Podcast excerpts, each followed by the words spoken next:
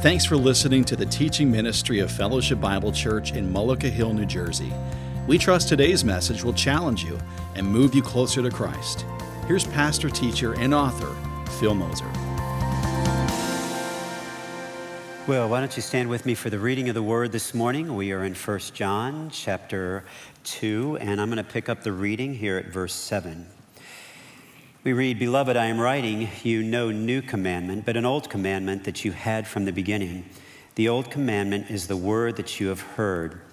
At the same time, it is a new commandment that I'm writing to you, which is true in him and in you, because the darkness is passing away and the true light is already shining. Whoever says he is in the light and hates his brother is still in darkness. Whoever loves his brother abides in the light, and in him there is no cause for stumbling. But whoever hates his brother is in the darkness and walks in the darkness and does not know where he is going, because the darkness has blinded his eyes." You may be seated. We are in the book of 1 John, and one of the things about John is that he repeats, he uses a lot of language that he repeats often. In fact, the words on the palette boards behind us communicate that. The word here, light, is actually used some 6 times in the Gospel of John. The word life is used 13 times.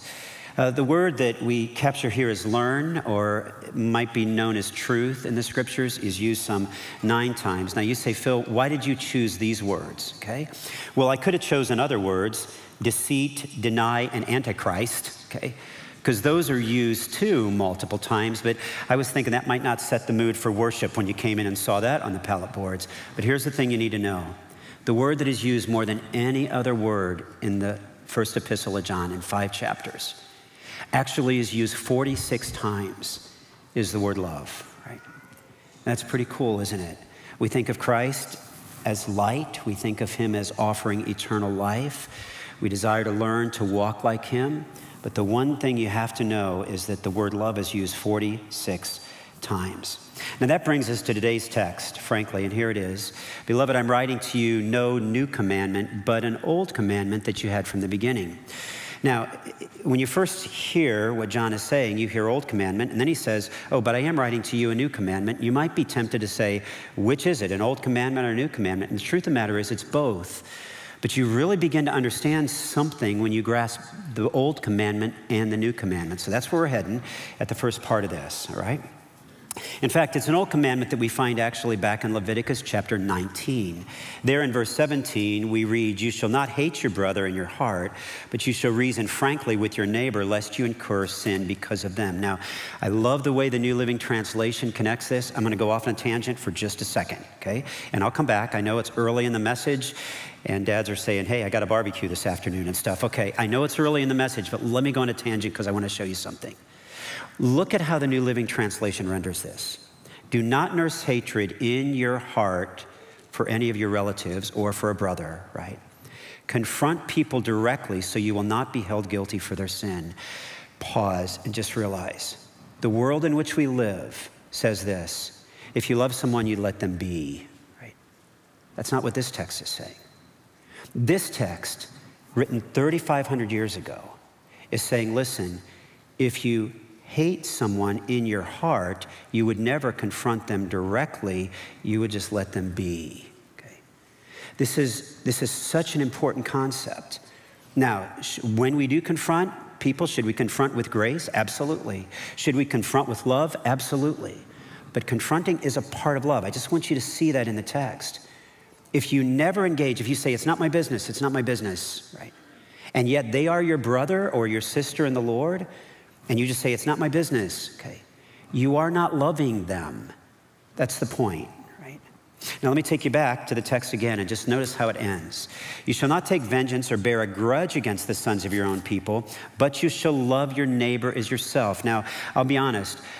When I first started this study, I knew what John is saying. He's saying, "Love your neighbor as yourself." I know that's the old commandment, but I didn't know it went all the way back here.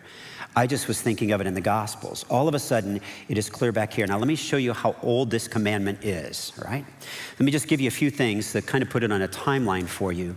The Mayan temples down in South America, in Mexico, those weren't actually created until 250 AD. So I'm gonna work a timeline.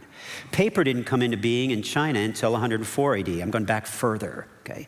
Confucius didn't start saying wise things until roughly 550 BC. The first Olympics took place in 776 BC, and if you had been there in 1358 BC, okay, you would have been there for King Tut's birth and his funeral, right? Happened pretty because he was a young king. All of that isn't as old as this commandment. Just let this settle in. Because Moses recorded by the Lord this commandment, love your neighbor as yourself, in Leviticus in 1455 BC. This is an old commandment, okay? It's been around for 3,500 years, okay? You say, okay, it's an old commandment. Then why does John say it's a new commandment? That's a great question. At the same time, he says it is a new commandment that I'm writing to you, which is true in him and in you. Now just pause for a second, understand. This new commandment, not just an old commandment, something about this commandment is new, and it's true in him, that is in Christ, and it's true in you. Now, we'll come back there in a second. Let me show you why love is a new commandment. Love is a new commandment because of three things: his perfect example, your changed desire, and the ultimate sacrifice, okay? This is three reasons why this old commandment from 3,500 years ago is now a new commandment. His perfect example, your changed desire, the ultimate sacrifice. Let's look at that first one, his perfect example. You and I simply are to love as Jesus loved. You and I are to love as Jesus loved. That's what makes, that it's his perfect example that allows us to say, oh, it's a new commandment. And I'm gonna show you that. You may have never caught this before, but watch. This idea where John says in the little first epistle here, where he says, this is a new commandment, I want to show you where he got that from. On the night that Christ was celebrating the Lord's table with his disciples, John, the writer of the first epistle, also wrote the Gospel of John, he suddenly shifts and moves from all of Christ's earthly ministry. He shifts in chapter 13, and from there till the end is the last hours of Christ's life, okay? And his resurrected interaction with people. That's all happening. So John spends nearly 8 chapters of his gospel talking about those last moments, and that's where we first see this new commandment. Look at it. Jesus says, a new commandment I give to you, that you love one another just as I have loved you. Now watch the old commandment. You with me? I'm gonna show you the old commandment in Leviticus. Here it is. But you shall love your neighbor, say it with me. Do you see the change? That's the old commandment. Here's the new commandment, that you shall love one another just as I love you. That's what makes it new. It's great to love somebody as yourself, okay? That's a good first step, okay? But that can only be so sacrificial. It can't actually be you giving up your life because you love yourself naturally. The only way you can be as sacrificial as the kind of love that God has is not for you to love others as yourself, but for you to love others as Christ loved you. That's what makes it a new commandment. In fact, Warren Wiersbe captures it that way when he writes of this verse. He says, in his life, in his teaching, and in his death, Jesus is the perfect example of this new commandment. Love one another.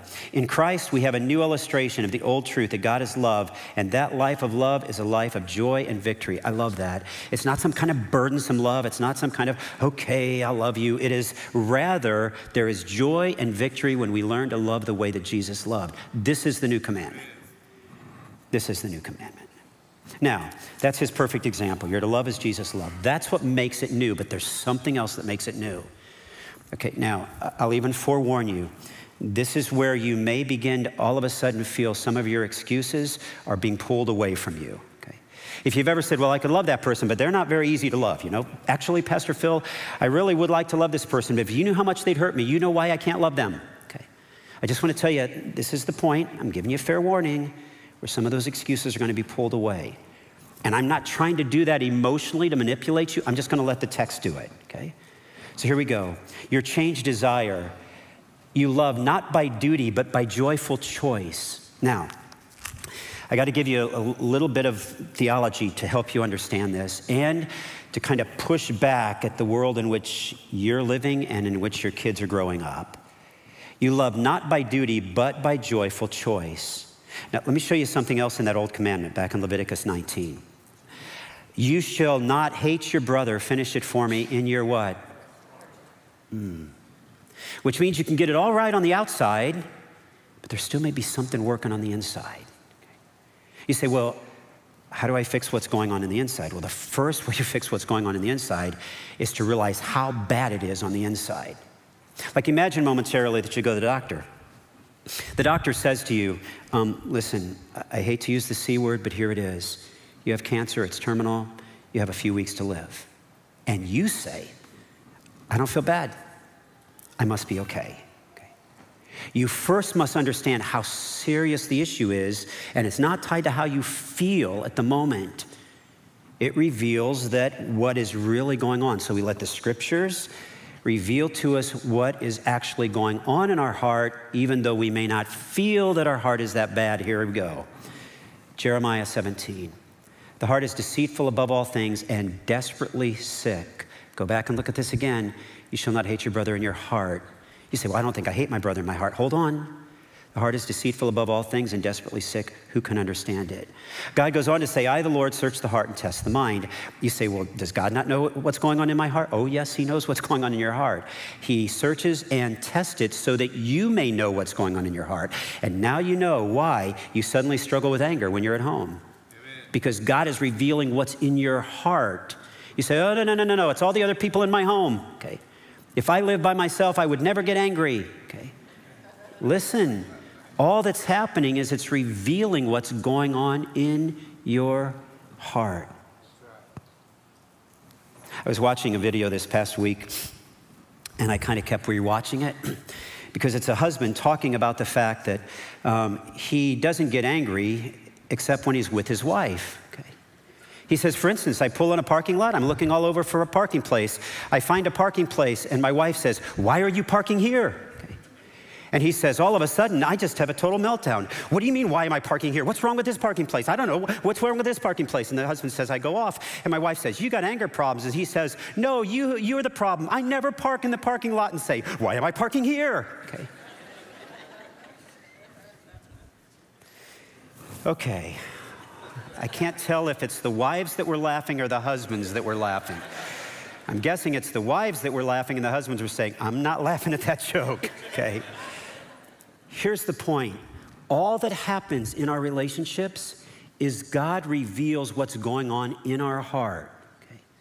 We cannot say it's somebody else's responsibility. It's not their fault. Because you and I, watch this, we're given a new heart in Christ. The heart is deceitfully wicked above all things. Who shall know it? Now, I want to take you back for just a moment to last week's theologian that I introduced you to, Susie Homaker. Okay. Susie Homaker said it this way: the gospel sounds very strange to a generation that has been told they are perfect, loving themselves as virtuous. Finish this for me, and what? Oh. When our world says, just follow your heart, right? It's what you desire. That's how you get happy, right? They have totally misunderstood what the scripture is saying about the nature of the heart. That is, that the heart is deceitfully wicked, meaning it is not only wicked, but it's deceitful. It will make you think it's right, even though it isn't right. And that's why God said in Ezekiel 36, and I will give you a new heart, and a new spirit I will put within you, and I will remove the old heart of stone from your flesh and give you a heart of flesh. And I will put my spirit within you and cause you to walk in my statutes and be careful to obey my rules. This is the passage, by the way, that Jesus is referring to when he says to Nicodemus, unless you're born of water and of spirit, you can't enter the kingdom of God. Nicodemus in John chapter 3 says, how can I be born again? And Jesus says, unless you're born of water and spirit. Because this passage goes on to say, God said, I will put within you a new heart and I will wash you with clean water. It's the only place in the Bible where the context of what's going on with Nicodemus being born again is brought to play. I will give you a new heart, God said, and I will put a new heart, and I will take that heart of stone out, and I will put in a heart of flesh. God has given you a new heart when you come to faith in Christ. This is such an important element, which is why you can no longer say it's everybody else's problem. I'd love them if they were more lovable. Nope. You and I have the ability within us through Christ as a Christian to actually love the most unlovable person, because Christ did that, didn't he? In fact, just notice how Titus wrestles with this. For we ourselves were once foolish, disobedient, led astray, slaves to various passions and pleasures, passing our days in malice and envy, hated by others and hating one another. Sounds just like 1 John. You cannot hate your brother. But when the goodness and loving kindness of God, our Savior, appeared, he saved us not because of works done by us in righteousness, but according to his own mercy, by the washing of regeneration and renewal of the Holy Spirit, whom he poured out on us richly through Jesus Christ, our Savior, so that being justified by his grace, we might become heirs according to the hope of eternal life. Here it is. Your changed desire, your heart is different after you place your faith in Christ than it was before. And so you can now love not by duty, but by joyful choice. Notice this again. John said in 1 John chapter 2, verse 8, it is a new commandment that I'm writing to you, which is true in him. This is how Christ loved, and it's true in you. Because Christ now indwells you, you have the ability, you have the power to choose to joyfully love the most unlovable person on the planet. Right? It's not about you. It's not about you saying, I can't, oh no, you won't. That's what it's about. Because the Bible teaches that you got a new heart. Okay? You have a new heart. In fact, notice this, will you? To them God chose to make known the great among the Gentiles are the riches of the glory of this mystery, which is Christ in you, your hope of glory. Christ is dwelling in you, so you have all that power. You say, well, then I just got to sit back, and it's not going to be a problem, right? Oh, you got to read the rest of this, right?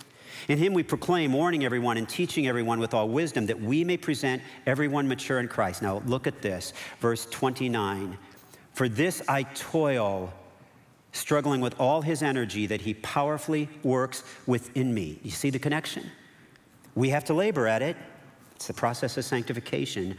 But God has given us the power through Christ to do it, which is why you don't wait on feelings to say, I haven't felt joy for that person yet, so I can't love them right. They argue with me, so I get upset with them. No, no, no, you can't wait on those emotions to come. You have to say, Christ has given me the ability to do this because he's powerfully working in me, and I will labor and I will toil and I will struggle with all of his energy, not mine, to love with joy and not out of duty and obligation.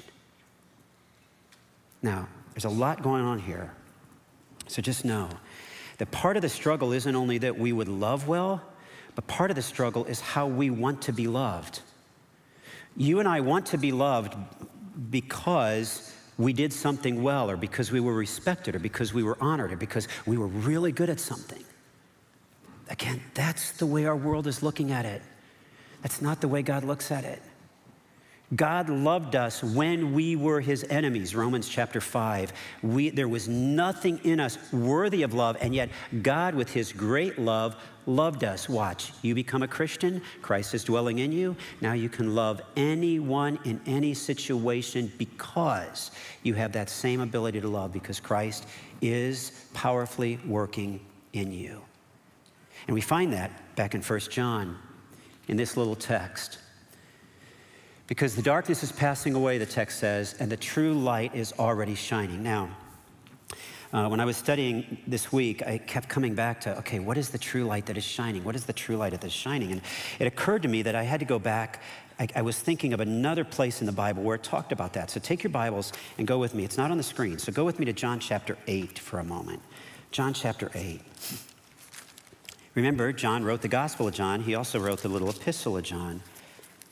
But look with me at what's going on in John chapter 8. Verse 12. Again, Jesus spoke to them saying, I am the light of the world. Whoever follows me will not walk in darkness. That sounds kind of like what's going on over here. The darkness is passing away and the light is already shining, but will have the light of life. Now, just for a moment, understand this.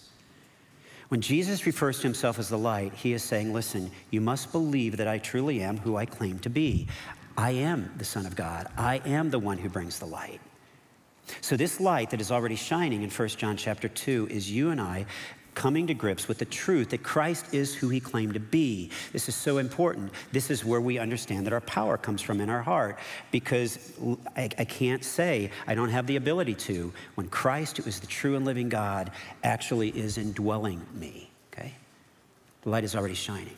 In fact, when you begin to read the rest of John chapter 8, you see that the religious leaders immediately begin to deny Jesus. They say things like, he doesn't know what he's talking about. He can't possibly be God. He's blaspheming. In fact, they would do everything they could literally to take his life clear back here, except God has more that has to happen for Jesus before he's crucified. So all of that happens later. But here's the point. Jesus says, I'm in the light, and the people say, no, he's not.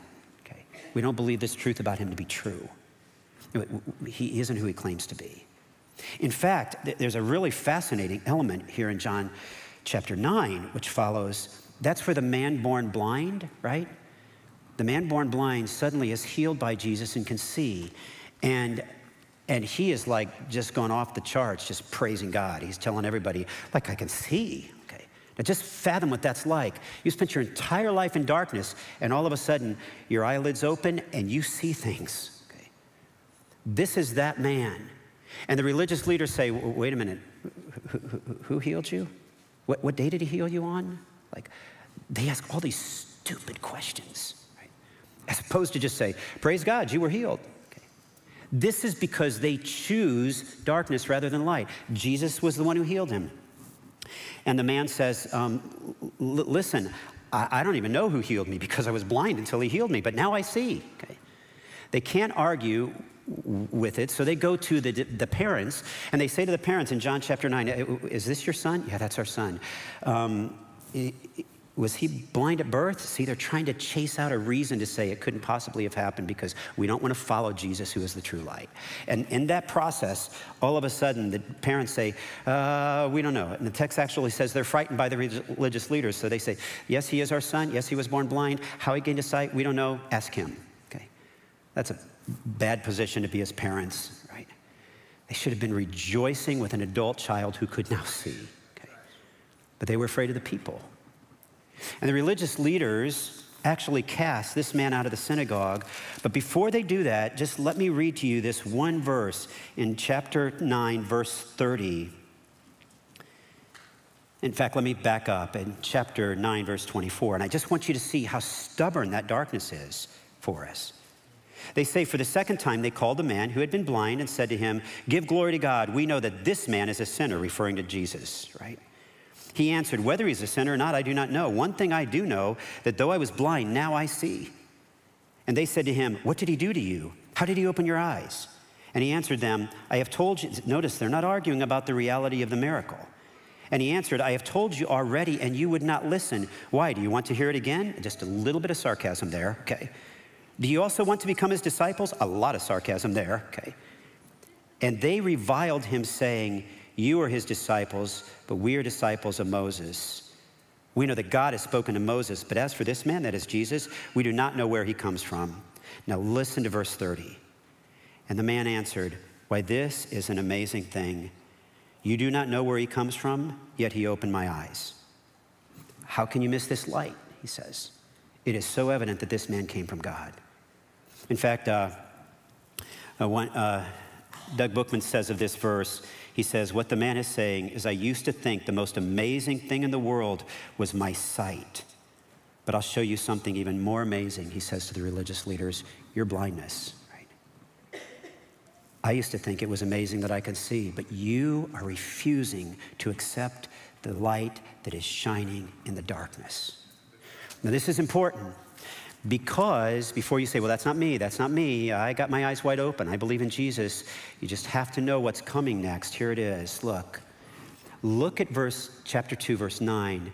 Whoever says he is in the light and hates his brother is still in the darkness. And the way we want to capture that is with this phrase. If you don't love others but claim to know Jesus, you're not who you think you are. If you don't love others but claim to know Jesus, you're not who you think you are. You're lost in the darkness still. And I'm not saying it isn't hard to love others. I'm saying we labor at it because we have a new heart, a new desire that's burning within us, and so we can love others differently.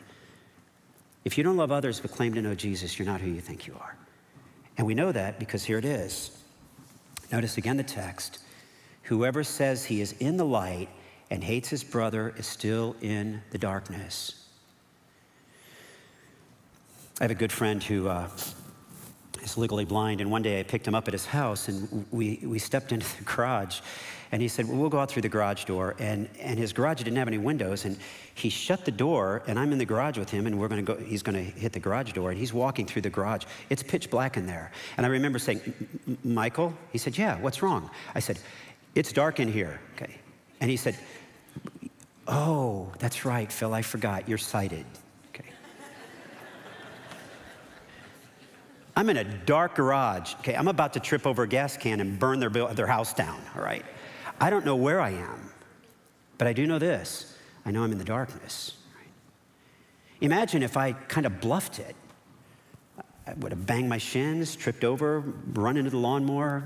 I don't know what would have happened, right? The point is this, that I knew I was in the darkness.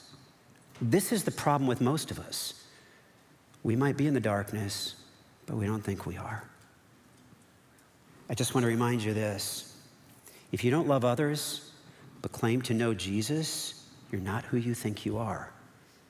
The scripture says you're either in the light or you're in the darkness. That's why it says, whoever says he is in the light and hates his brother is still in the darkness. Here's the second idea. If you learn to love others, notice it's a learning process, okay? So we're granting some grace in that it's a process, okay? If you learn to love others, even when they're hard to love, you are most like Jesus, right? If you learn to love others, even when they are hard to love, you are most like Jesus. This is why I said early on, we mess this up in two ways. One is we think we have to feel love to love with joy, but the other thing is we want to be loved because of what we've done. That's not how biblical love works. Biblical love works that we love someone in spite of who they are, not because of who they are. In fact, notice it in the text, chapter 2, verse 10. Whoever loves his brother abides in the light, and in him there is no cause for stumbling. I love this. We don't know whether it's referring to causing the brother to stumble or whether it's causing you to stumble. But here's the point, that when you and I love well, we will not stumble in demonstrating that to another person. We're about to go on a family retreat next week with my side of the family, and I have an aunt who at Kim's wedding shower, years and years ago, gave a little devotional, and I've never forgotten what she said. She said this of me, her nephew, okay, of all things, okay? She said, Kim, here's what I want you to remember. We like someone because of, but we love them in spite of, okay? That's how biblical love works. We tend to think, well, I like them, and then maybe one day I'll love them. That's not how it works. Most people enter into their marriage thinking, I like them a lot, and I love them, and then I'm really gonna learn to love them. Listen, if you wanna love the way the Bible loves, then you gotta expect that they're gonna do things that you don't like so that you can demonstrate love in spite of who they are. That's the way that biblical love works. And some of you are saying, yeah, I'm just trying to be hard to get along with at my house so that everybody will love me well. Okay, that's not how it works, right? Here's how it works. That when someone does something that offends, that hurts, is painful, we choose to love. You say, wait a minute. What does that speak to those who are abused in a family or in a relationship? That's not the same thing. Because true love would have them say, in grace and truth, this is wrong. Okay? And if you continue in what is wrong, I will go to the authorities that God has granted to me to go to because this is wrong. but it would also confront the person, like Leviticus 19 said, as opposed to just step back and say it isn't happening. What I'm telling you is that you and I, in loving others well, love them in spite of who they are, not because of who they are. On this Father's Day, I just remember Kim loves me in spite of who I am. I'm prone to self-pity. I'm prone to anxiety. At times, even anger flares up. All of those things, she still loves me, right? She doesn't say, I'm not going to love you anymore. We like someone because of, but we love them in spite of. If you learn to love others, even when they're hard to love, you are most like Jesus. That's why I said, this is where it kind of peels the skin back a little bit. You cannot say, I would love them if they were more lovable. That's how the world thinks of love. That's not how the Bible thinks of love. That's not how God thinks of love. And aren't you glad that's not how God thinks of love? He loved us when we were his enemies, not when we were his friends. Finally, one last one. If you don't love others, you are willfully refusing to follow Jesus' example. If you don't love others, you are willfully refusing to follow Jesus' example. That's right. Look at chapter 2, verse 11. But whoever hates his brother is in the darkness and walks in the darkness and does not know where he is going. I want you to see that there is not a passiveness. I'm in the darkness and I'm just stumbling around. He is walking in the darkness. He is refusing to come into the light. That's why we say, if you don't love others, you are willfully refusing to follow Jesus' example, who loved others in spite of what they did to him. If you don't love others, you are willfully refusing to follow Jesus' example. I love the way that one commentator captured it. He said, spiritual darkness is not a passive reality. It goes on the offensive. Darkness attacks those living in it so that they become increasingly trapped in this realm of confusion and blindness. In a real sense, what we do is what we become. How we live is who we are. He goes on to say, the longer one remains in this realm of darkness, the more difficult it becomes to see the sin that is in one's life, and the less likely one is to see his need to confess his sin so that fellowship with God can be restored. Habitual hatred leads to more hatred, and the possibility of loving becomes less and less likely. Whoa. Okay. He didn't say, well, I did. That's amazing. That when you say, I can't help it, this is how I feel about this person, and you feed that and feed that and feed that, it is less likely that you'll ever move to loving them well. You say, well, Phil, how am I going to move to loving them well? I love this. Go back with me to 1 John one more time. I have 4 verses left, and I'm just going to read them, and I think you'll see how, if you understand the first 3 verses right, you understand everything that follows. 1 John chapter 2, looking at verse 12. Oh, I got one more thing to cover, sorry. Told you it was the end and it's not quite the end. Here we go, okay? There is an ultimate sacrifice as well. Others' needs ahead of your wants, that's right. This is how Jesus loved, this is how we should love. Others' needs ahead of your wants. Look at 1 John chapter 3, verse 16. There we read, by this we know love, that he laid down his life for us. Remember, we're to love that sacrificially. And we ought to lay down our lives for the brothers. There it is, okay? It is the ultimate sacrifice that we would place others' needs ahead of what we want. That's what Jesus is doing in the garden. Not my will, but yours be done. I really don't want to go the way of the cross, Father, but God says, yes, that's the way you should go.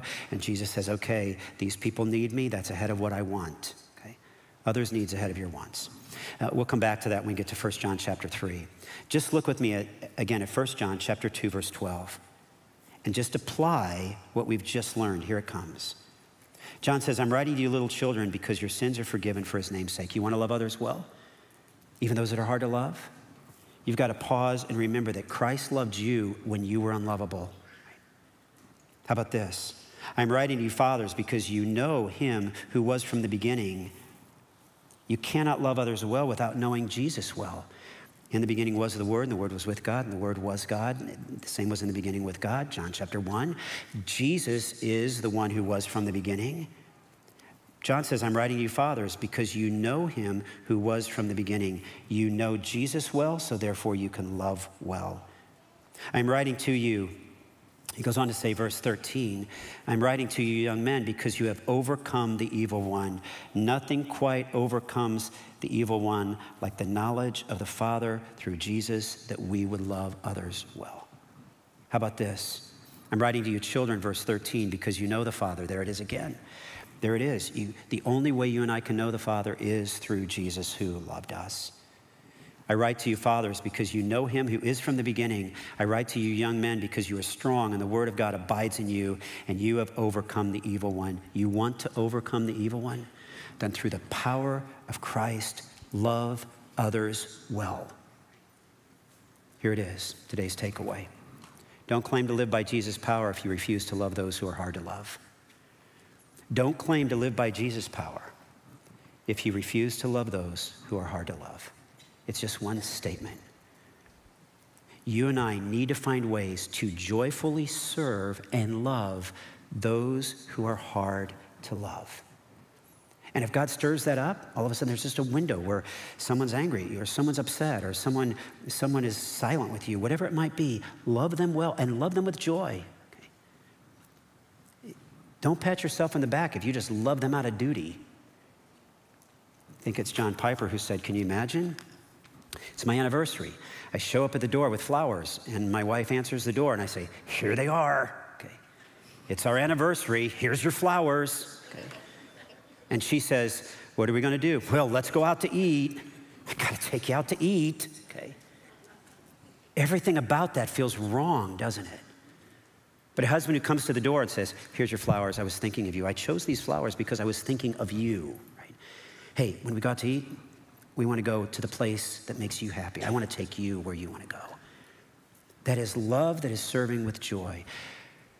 Jesus, it is said of Jesus, that who for the joy that was before him entered the cross, Hebrews chapter 12. He saw the cross, he went the way of the cross, he took on the cross, and he is set down at the right hand of the Father. Jesus loved you and me out of joy, because internally he is love. Don't claim to live by Jesus' power if you refuse to love those who are hard to love. Father, it's been a privilege to look to your word this morning. We are grateful for what it means to us, the chance just to pause and be convicted by the fact that we're prone to love like our world loves and not really like you loved us. Forgive us for that. Help us realize that we have an incredible privilege to be a light that is shining in the darkness if in this world we love the way that you loved. Help us find a way to do that, to speak truth, but to speak it with grace, to not be rattled when others attack, when others say things, but rather just to look for ways to love the way that you loved us, to forgive others the way that you forgave us, to seek to do it with great joy because we know what it's like to be forgiven when we've sinned. We know what it's like to be loved when we're unlovable. We know what it's like to be pursued with great joy when we're lost. Help us love others well. In Jesus' name. We trust you've been encouraged by today's lesson. For resources to help you move forward in Christ, we invite you to check out our website, aboutfbc.org, or our Facebook page, Fellowship Bible, Mullica Hill.